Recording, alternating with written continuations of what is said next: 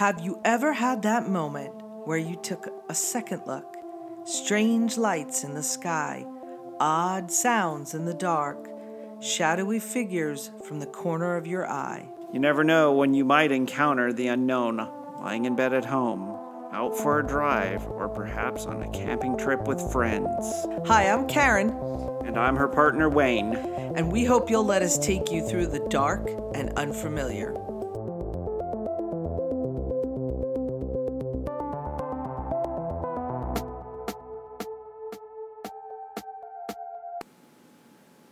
Mystery. By definition, something secret and unexplainable and unknown. It's no secret that humans love a good mystery. In fact, we love it so much we tend to create ones where they don't exist. The appeal of something being more than what it is has an intoxicating allure, because for the average person, life is very ordinary, very stable, and very much about what is known, even expected, which for some people is probably just what they want. They want the parameters of their lives to be simple and controlled, because the unknown is far too frightening to contemplate. But for many, many others, it is the very strange and anonymous nature of a mystery that makes it so appealing. It challenges the borders of their lives in ways both unusual and profound. A quote by Nick Davis, who's a British journalist, says, "Once the world was full of mysteries, some of them frightening, some of them wonderful, some of them merely fascinating. Now it can be a banal and predictable place.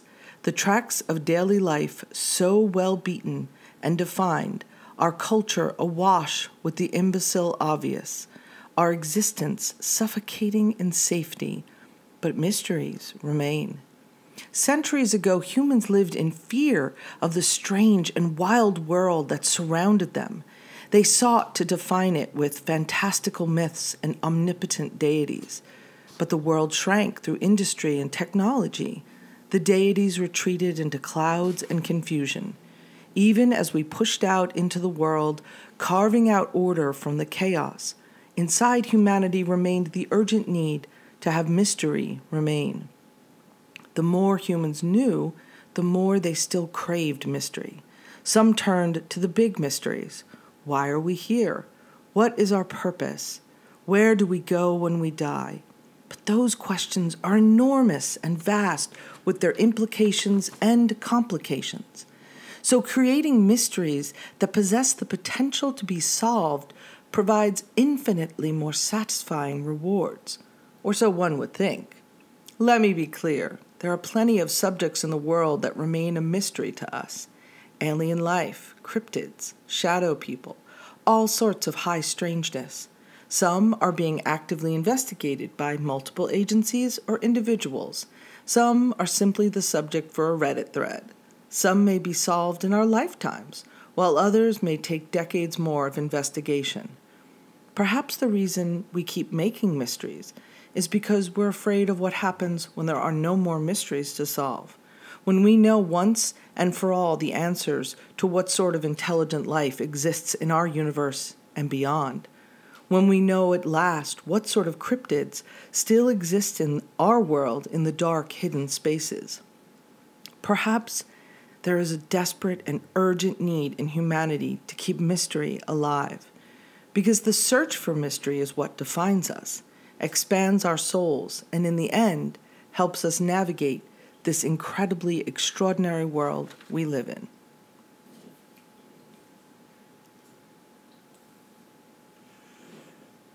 The glow of the dial illuminates your face as the sun finishes dipping behind the horizon.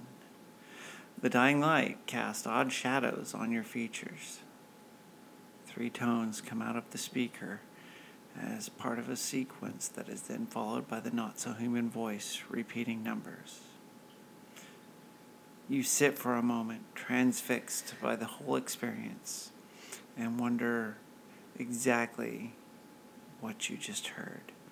The only thing left for light is the dial of your shortwave A M radio, and the ses- sequential tones have started again.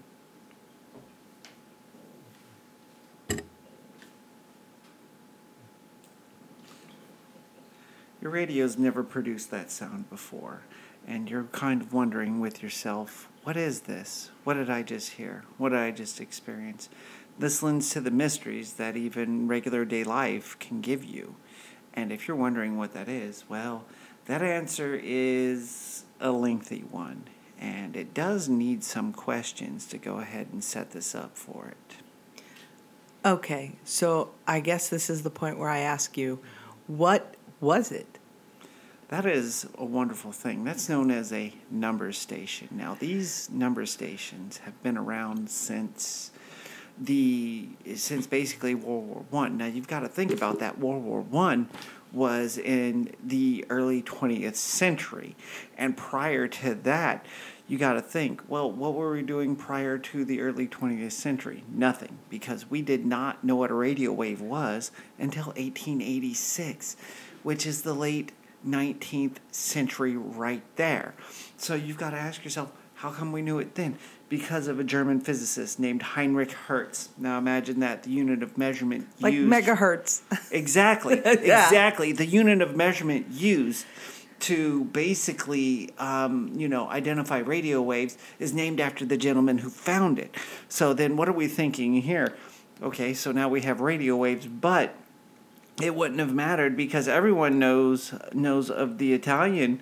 the Italian named Marconi, Marconi, who made the first practical radio transmitter, and receivers were developed by him. So now you're thinking, okay, so we went from eighteen, eighteen ninety-five, between eighteen ninety-five and eighteen ninety-six is one, uh, his first name's so hard, we'll just go with Marconi. He developed these radio transmitters and receivers. At, prior to that, ten years prior to that, that's when the radio wave was first identified. And then let's jump to the first usage of these number stations to World War One. But those numbers were transmitted in Morse code, so if you're starting to think about it... Was it World War One or World War Two? World War One. Oh, wow. I didn't even know that. That's so crazy. Then you're thinking all of these first number stations were transmitted in Morse code. Right. So there was no voice, not like the one with the little scene that you got right there. So...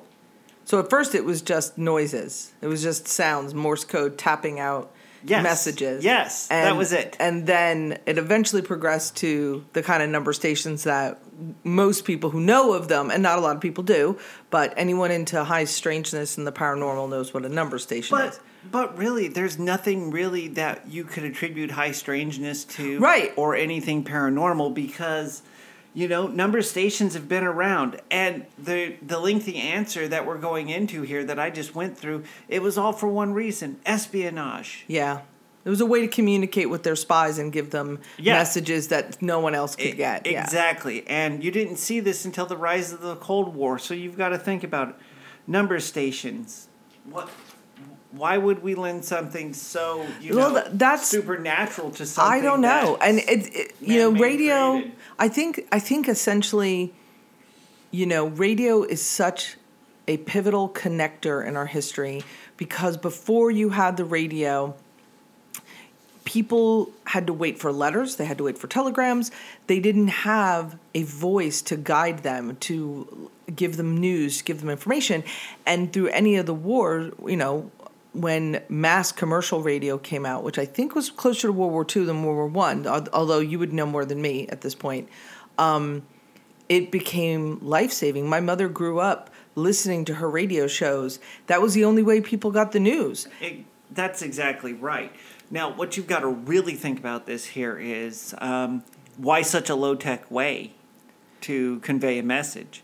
I imagine because it's functional and it, it works in spite of... It's very hard to interrupt as well, be intercepted, anything like that. An A M radio wave yeah. is an A M radio wave. I think I think what helps people still want to see it in a mysterious fashion is because there's something about listening only that essentially you're quote-unquote blind. You can't see something. You can't touch something.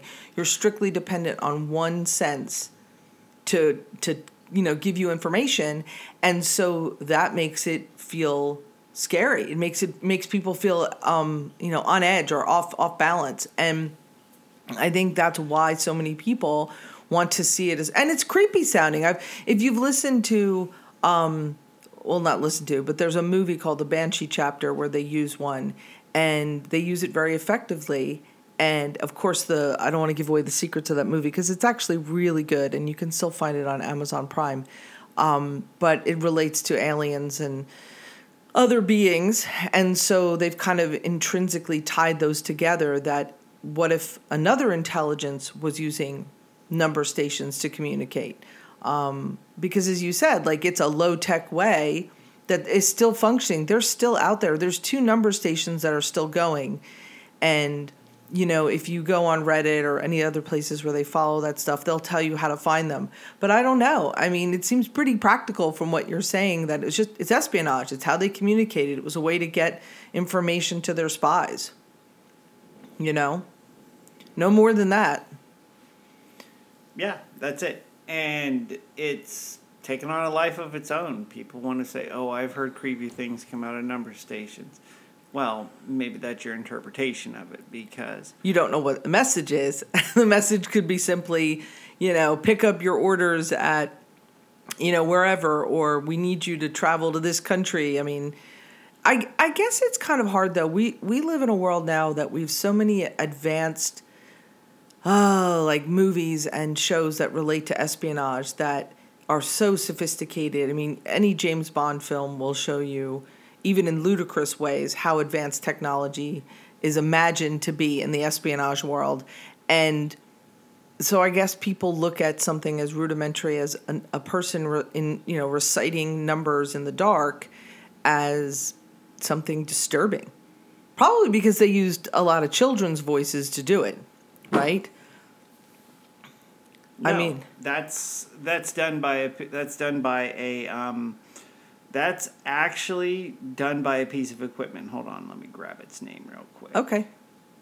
That is done by a piece of equipment. So it's like Alexa, but for spies? Yeah, exactly. it's it's like Alexa, exactly like spy, but for spies. That's called the speech Morse generator is what it is. Oh, so it puts words or numbers yeah. to the more... Oh, oh yeah. I didn't know that. That's really cool. That's where you get it from, so... You you really got to think about it, because um, th- think about the applications of a shortwave shortwave A M radio when it comes to being a spy. You're just walking around with a radio. It's yeah. not illegal to have a radio. Yeah. yeah. And so what? You're just walking through this this country field where they said they were going to beam the transmission in the area of. Yeah, I guess people just want it to be mysterious because it's unusual. Because it's not something you would encounter. And and if you know anything about radio waves, they they don't end. They go out into outer space. And they Propagation exist. continues. Yeah, they continues. just continue forever, which to me so, is very Yeah, absolutely. Strange. It it does it does lend to the credence of a good mystery right there. What you're thinking about for this good mystery is, why do we still have them when we live in the age of information? Well, they still information work. Can be intercepted and yeah. decoded and decrypted over time. Shortwave transmission with a set of numbers that you sending to your that you're sending to your agent in the field, who knows exactly what every sequence of numbers right. throughout, because they've been trained to it. Just living in this living, you know, unknown and out there, and there you go. I guess this was the part that was missing from the Black Widow movie, is when she's listening to a number station to get her orders. I, but I guess I, I don't know, but no. See, but we're talking about real espionage yeah. and real things here, where it's basic, basic, simple orders of the number station tells you what to do, where to go, when to be there, what to well, execute, things like that.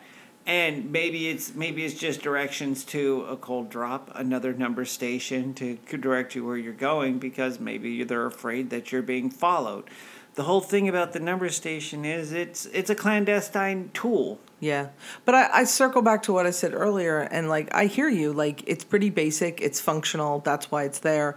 But it's impossible to ignore the fact that if you're listening to one, and if you happen across it, you know, just on the dial, on your ham radio, and you happen across this strange, you know, sounding child, even if it's not a real child, You don't know that. And so imagine all the people living in rural communities or in places where they're not inundated with modern news and modern technology.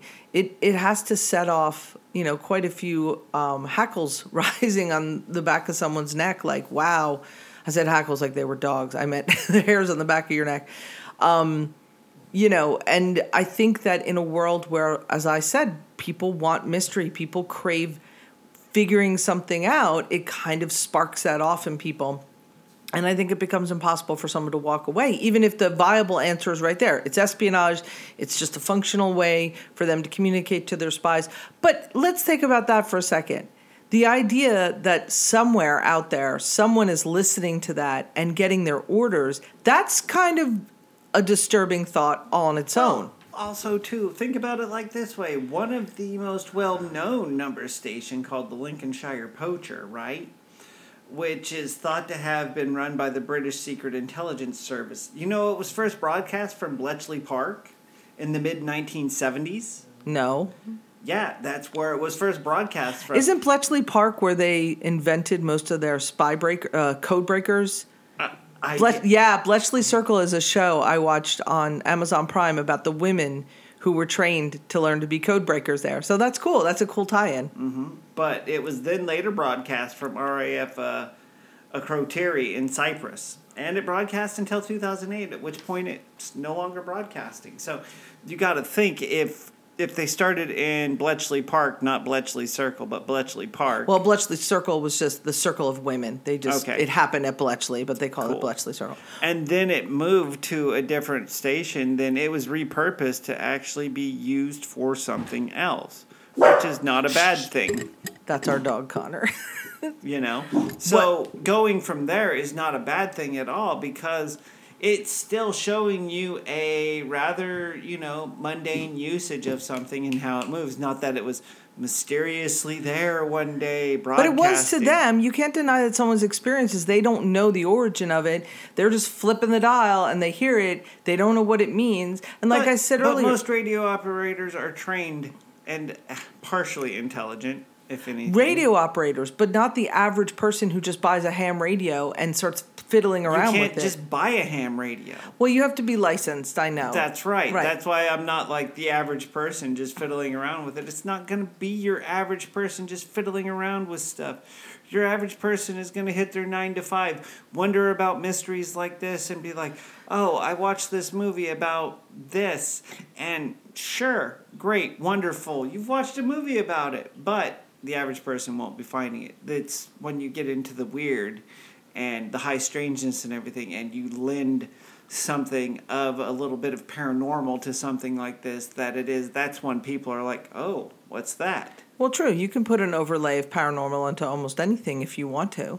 I mean, it, it isn't difficult to say that something that appears out of the norm to be perceived in a way that is... It's disturbing, scary, creepy. I mean, we're not talking about it today, but I'd like to talk to us one day about um, sleep paralysis and how that's perceived on both ends of the spectrum, from the person experiencing it to the scientists who are studying it. So, yeah, I mean, maybe a ham operator wouldn't, but obviously at some point, people who heard it had no idea what it meant and immediately got intrigued and said, I want to know more, but it's espionage, so there's not going to be readi- well, you know, readily available yeah, information. Yeah, absolutely. Ham radio operators back during the Cold War when they saw their climb up would be extremely interested about, well, what is this? What's it meant for? How's it used? Why are they broadcasting? Why does the message repeat? Things like that. Yes, absolutely people would want to know about that. But you've got to remember also, too, that their usages, whilst boring and unintentionally boring, because it was meant as a tool of spycraft. Yeah, it wasn't meant to be glamorous or exciting. This was meant to relay information. Well, are there any still operating today? Of course. So, there's still. There's, uh, so what, do you know what they're called? No, not really, because um, the only two that have actually had any type of uh, identifications or country claiming them would be one identified by the Swedish Security Service, and the Czech Ministry of Interior actually um, claimed that it was a Czecho- Czechoslovakian, Czechoslovakian number station for espionage, and declassified documents support this as well. Oh, okay. But there's still ones that are that are going. Because you are not... Espionage doesn't stop. Why Why would it stop? I mean, we, yeah. we can't get along together. People. I think I think what's interesting is that it's still being utilized when most things you read about, you know, the next cyber... Well, the next war will actually be a cyber war. I mean, we've already seen how hackers, you know, can take down entire countries if they want to. So it kind of seems incongruous that you have this very rudimentary... system, and it's going up against, you know, these cyber, you know, super advanced hackers and cyber terrorists. Um, so it's just weird. I mean, I, I get that it's there's nothing really essentially weird about it. It's weird to consider it, sorry, in this world today. And I think when people want things to be mysterious, they make them mysterious. And the the funny part is that there's plenty of things in the world, like I said earlier, that are always going to be kind of shrouded in this mysterious overlay. You know, um, aliens, cryptids, shadow people, ghosts, you know, all of that are inherently mysterious because we don't know. You know, no, there's no definitive answer yet. But something like this, there is a definitive answer. It's espionage. It's, this is what it is. This is all it was ever used for. But there will be people who will insist. And I, I guess that kind of goes into the people who get really fanatical about conspiracy theories, like we didn't go to the moon, or, you know, the earth is flat, or, you know, and I, there yeah, are... Yeah, those people are wonderful. Yeah, yeah. Well, you. there's... there. But, uh, but no, really, you, you can still... lend a little bit of the paranormal to it, because think about the way think about the way it's just out there. It's out there. It has a cycle. It runs. When it signs off, it signs off in the language of the broadcaster who's supposed to be understanding it. And but then think about if you just heard one out of context without yeah. knowing about it. Like you're you're let, let's say you're vacationing in Europe, okay? Picture this. You're vacationing in Europe. I've been to Europe. The yes. roads are narrow. The roads are narrow um, in some places, things like that. Uh, but but it's a beautiful country overall. You're driving. You're messing with your radio. Somehow it got knocked into A M, and you hear this come out of your radio in a foreign country, in a foreign car that you're driving. At think, night. At night. And think about the apprehension that would put upon you. Yeah, because you it's feel. Totally unknown, and you have no idea. Well, I mean, we would, so, but... So basically, you can lend some paranormal to it in certain situations. Well, what if somebody hijacked one? Like, I see, see, that's what I find intriguing. Like, so there's this existing radio. We, you know, most people hear it these days, as we're talking about, would go, oh, it's a number station. It's, you know, whatever. But, like, what if something hijacked it and was using it for some nefarious purpose? Like, I know that's, like, the stuff for a movie or a book, but it kind of, I think, what it, what gets people's but minds... What? What? The what? The nefarious purpose? Yeah. What kind of nefarious purpose is that? I'm just saying, I mean, like, I mean, in Banshee chap- nefarious- Chapter, that was the whole point, that some sort of other life, some alien life, was using it okay, as a way so to communicate. First of all, aliens have a lot better shit to do know. than use our number stations. But to it's devious with it. Because it's already in our subconscious. So, so what, Karen? Aliens, you want to know what? If they're as technologically advanced as they, I appear hope they to are, because God knows we are. Then you want to know what? Then.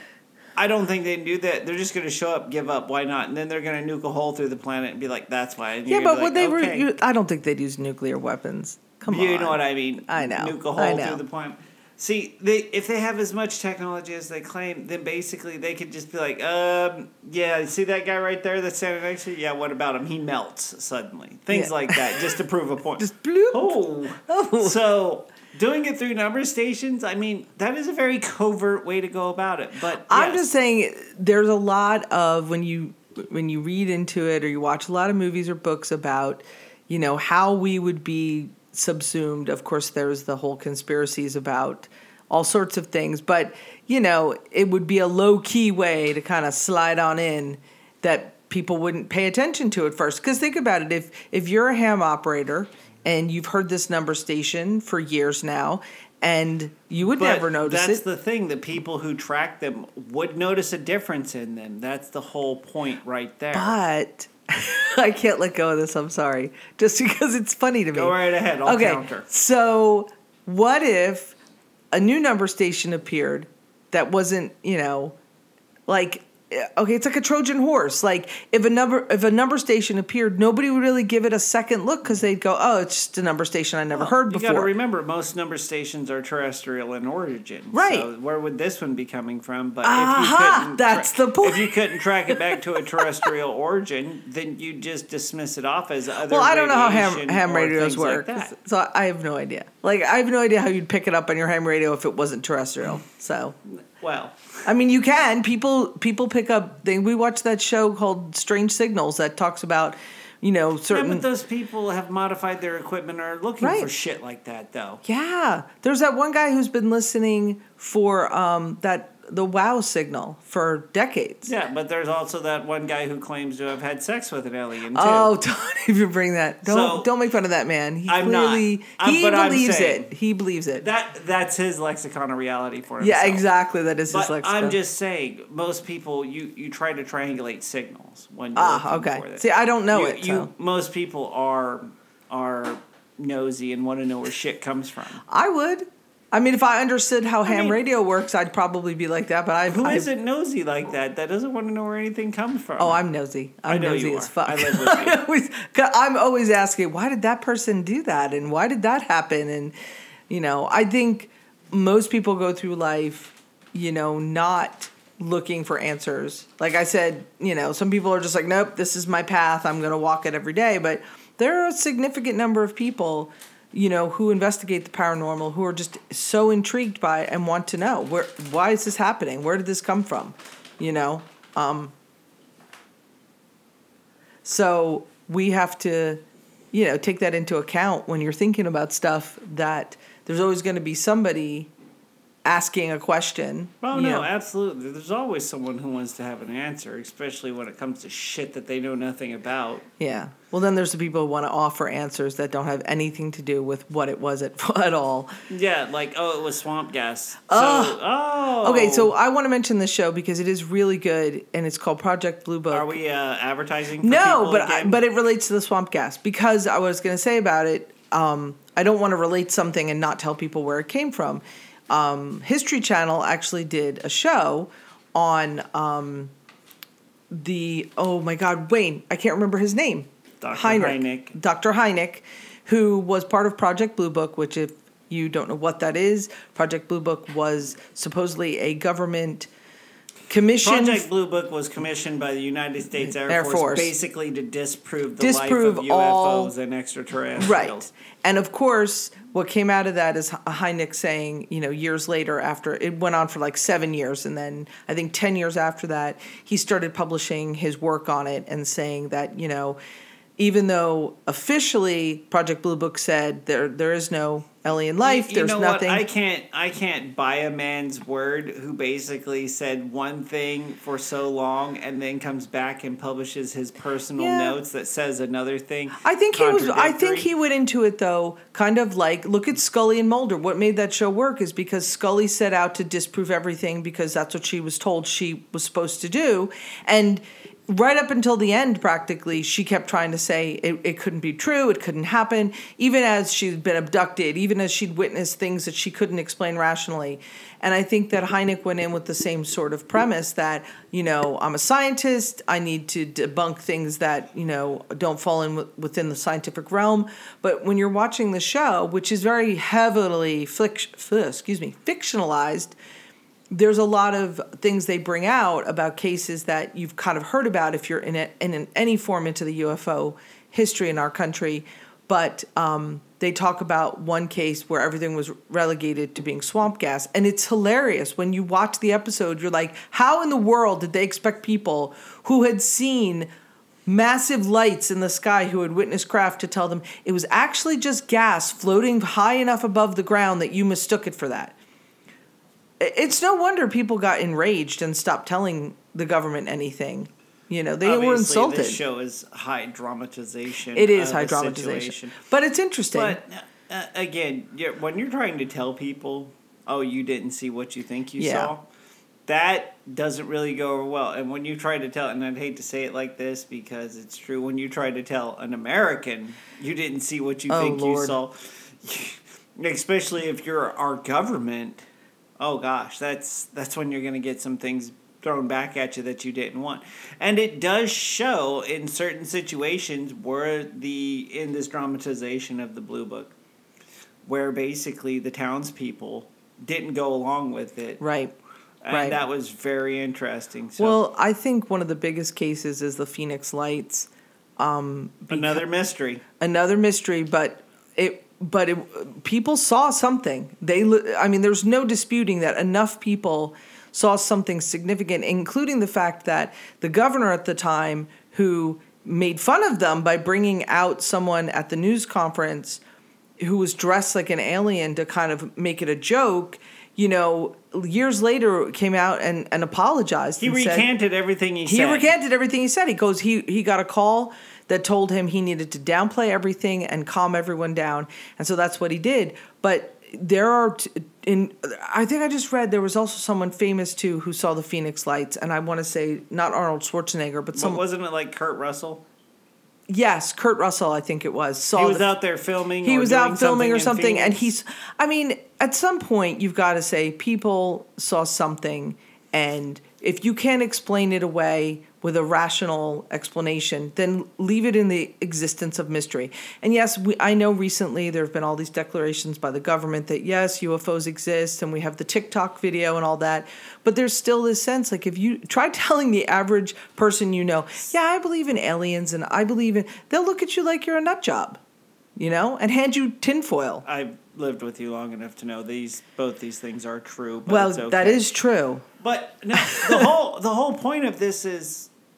We love mystery. We love mystery. Do we love trying to unravel it? Oh, fuck yes. We oh, try yes, to love to unravel it. But you but have to be you careful. You have to look at these mysteries and how you proceed with unraveling them. Right. That's where your caution should come in. You have to deploy enough scientific theory that you can be comfortable in your conclusion. If you say at the end of your investigation, I cannot explain within the normal parameters of life what happened, you have to be comfortable knowing that you've exhausted the other side of the coin, you know, instead of just assuming it's a mystery, because that's a dangerous path to go down. We don't want mysteries to exist.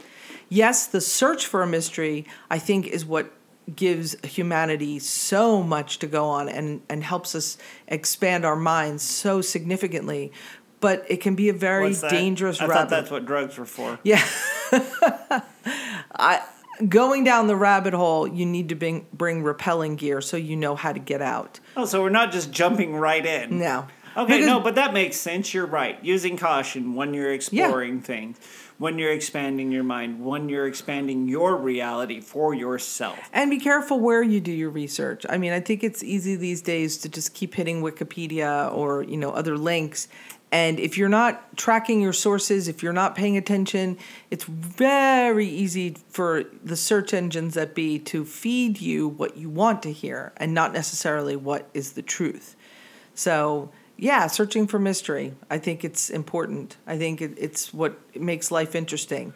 But uh, creating a mystery where one shouldn't exist is a very dangerous perception game to play with yourself and with others, because you can... you oh, can. Yeah. Dr- You can, oh, yeah, you, you can do that to yourself, and you can drive yourself stir-crazy when you yeah. create a mystery where, you know, maybe one shouldn't be. But also, too, remember, um, if you're a parent of any kind, the first time you're going to see see the thoughts of a mystery blossom upon someone's face is your own child's. Yeah. Because they don't understand a lot of what we're what the world's about until they get old enough. But that's a different sort of mystery. Yeah, and and teaching your child how to explore mysteries in a safe and uh, intelligent fashion is also important, because you want them to experience it, but you don't want them to get sucked into, uh, you know, and again, down that rabbit hole without your rappelling gear. Exactly. And that's basically what the internet has done for us these days. They give us the whole. Yeah. They give us the whole. And also what you need to do is, do you want to go down that hole or do you want to grab your gear and slowly descend yes, and take your time? Exactly. And examine these things and basically get get with them, get to know them, get to learn learn them, love them, and pick which ones are the best ones for you, not what's what culturally someone's telling you, or yeah. what, you know, is socially accepted. What's your mystery? And and you can't be afraid to say what you believe in or what you're intrigued by and have people censure you through making you feel embarrassed about it. Or, you know, I mean, I, I certainly for years, you know, was very hesitant to tell people, yeah, you know, I believe in this or I believe in that, because I just knew that socially it was going to be um, uncomfortable, the kind of feedback I would get. And let's not forget about that one time when we were first married, with that one gentleman from my command, how we were those yeah, people. We were those people, and we're going to own it. We were invited to a festival for pagans, and I am a and pagan he now. Said to, he said to us, you guys would probably enjoy yeah, it. Yeah, he goes, we I think... Like, that, we, we paid him lip service. Yeah. We, we paid him lip service. And then we laughed at him. And if he ever hears this, this is our apology to him, first of all. Yeah, wherever he is. Lip service. Um, I mean, he was... And the funny thing was, he was a religious programmist... petty officer, yeah. which basically means that was organized religion. He worked for our chaplain. So, yep. But we laughed at him, and you we did. What, we thought it was apology. Hilarious. We thought it was the funniest well, thing in the world. Here's the thing: neither, you know, Wayne and I. You want to know what? That was us not embracing a mystery. Yeah, and the uh, what's important to note is that neither one of us was particularly religious in any form. Although I am now a pagan and Wayne is a heathen, which is kind of the same thing, but he's on his own path. But the point I'm making is that he saw something in us that we didn't even see, that we weren't willing to look that, at yet. That's a big thing. And when that's someone a big else thing. Sees it in you, but yeah. you don't see it yet because that is... You're not comfortable with it. That is a mystery about your soul that you're wondering, what do they see that right. I don't? Exactly. And I think that's incredible. And sometimes I think you really have to pay attention when you meet someone who says to you, um, there's something about you, or I really think you'd get into this. Unless it's a cult. And then well, you unless just it's say, a cult, then know. You just want to keep on walking. Keep on walking. Um, so I think... That's a mystery that you might want to take that time to unravel. Like, why did they think that about me? And it could be a negative thing, too. They could be saying something that you maybe don't realize you're projecting into the world. Yeah. You know? Yeah, it could be something like that as well. And so you want to, like, take that in and think about it and, and kind of ruminate on it and go, well, maybe they saw something I didn't see. And I wish now we could tell them an apology, because I think we would have loved to go to that festival. It would have been awesome. Oh, it would have been great, and we would have enjoyed it wholeheartedly. But the whole point of everything is... Mysteries remain. Mysteries remain, and you want to... Be, be the Scooby-Doo gang. Yeah, go chase that mystery. mystery. I think that's why Scooby-Doo was always my favorite and also so disappointing, because I, I think I said it two episodes ago, but I'm going to say it anyway. You know, they were always on the trail of a mystery. They were always willing to jump in the van... Pack the Scooby treats and go hunt a mystery. Oh, I thought that was because they were Vietnam War dissidents. That's all, oh, my God. The Scooby-Doo gang is anti-war protesters, well, led think, by Velma. Because you know that. Velma would have led look, it. Look at him. Fred's driving, Shaggy and Scoob, yeah. Daphne, Velma. It, it makes sense. But anyways, we'll we'll leave that right there. But I do really like that image a lot. That, that would make an awesome tattoo. Um, but they would go on these mystery hunts. But it would always be someone in a mask. And I always found that so bitterly disappointing. Like, I wanted it to be something else. Right. But it was still a mystery that you got yeah, to sit but, there and unravel with them. But this is what I was saying the other time we talked. Like, I don't so know. That wh- brings up the question. Is it because the mystery wasn't paranormal? Or is it because you didn't feel the mystery was good enough for you? No, the mysteries... For my, for my age, I mean, now I look at them and they're not nearly in, in gritty enough for me. But I think at that age, they were the mysteries were fine. But I wanted it to be paranormal, because I think even then I always suspected there was so much to the world that was strange and odd, and I wanted it to be explored, and they they weren't doing that. It was always ending up with it, it's a human and they're terrible and they did this, and then they'd move on to the next one, which is why when they did that series on T V, Crystal Cove, it was so much better. Was that was that like life at the time? It's a human, they're a terrible human, maybe. Let's move on. They were they were showing you in those that if you're going to be a jerky human and cause this mystery, then your arrest is going to be what's is imminent. We will yeah, hunt you down. We will hunt you down. Exactly. Oh, Lord. That was those were good mysteries though. That all those did was teach you the consequences of right and wrong for yeah. those mysteries. Yeah, I mean it, it's really fascinating if you look back at what shows, cartoons necessarily that you loved as a kid. I think you'll learn a lot about yourself and how you looked at the world. You know, maybe I didn't want the the villain to be human. Like, maybe that was too close to home. Like, I didn't want to hear that because, you know, I had bullies yeah, at school. And possibly could be. But what what is it that really keeps us on this hunt?